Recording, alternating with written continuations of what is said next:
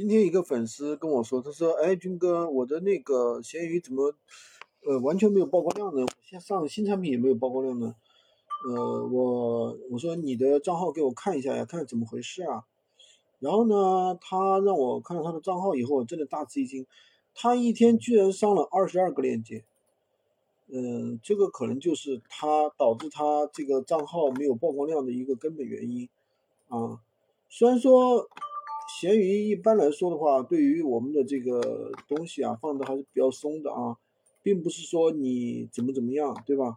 但是你这个一天的话，上22个产品的话，说真心话，我们从来没有看到哪个人去上这么多啊，上的着实有点太过于多了。我觉得是着实上的有点太过于多了，上太过于多的话，肯定会。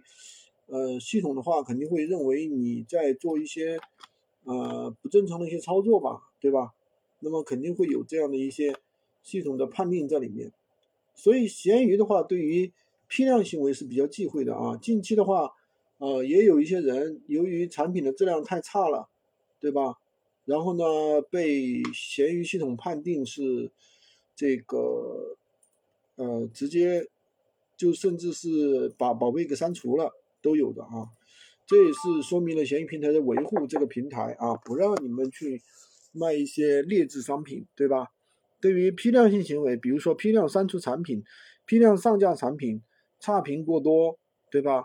还有，就是批量铺货啊，也会引致限流。批量铺货什么意思呢？就是有的产品的话，你发的一模一样啊，你的东西发的一模一样，就会导致这样的问题。同一个产品上架太多，所以说有些东西吧，我们在这个平台的话，还是要遵循这个平台的一些规则，好吧？今天就跟大家分享这么多啊，喜欢军哥的可以关注我，订阅我的专辑，当然也可以加我的微，在我头像旁边获取闲鱼快速上手笔记。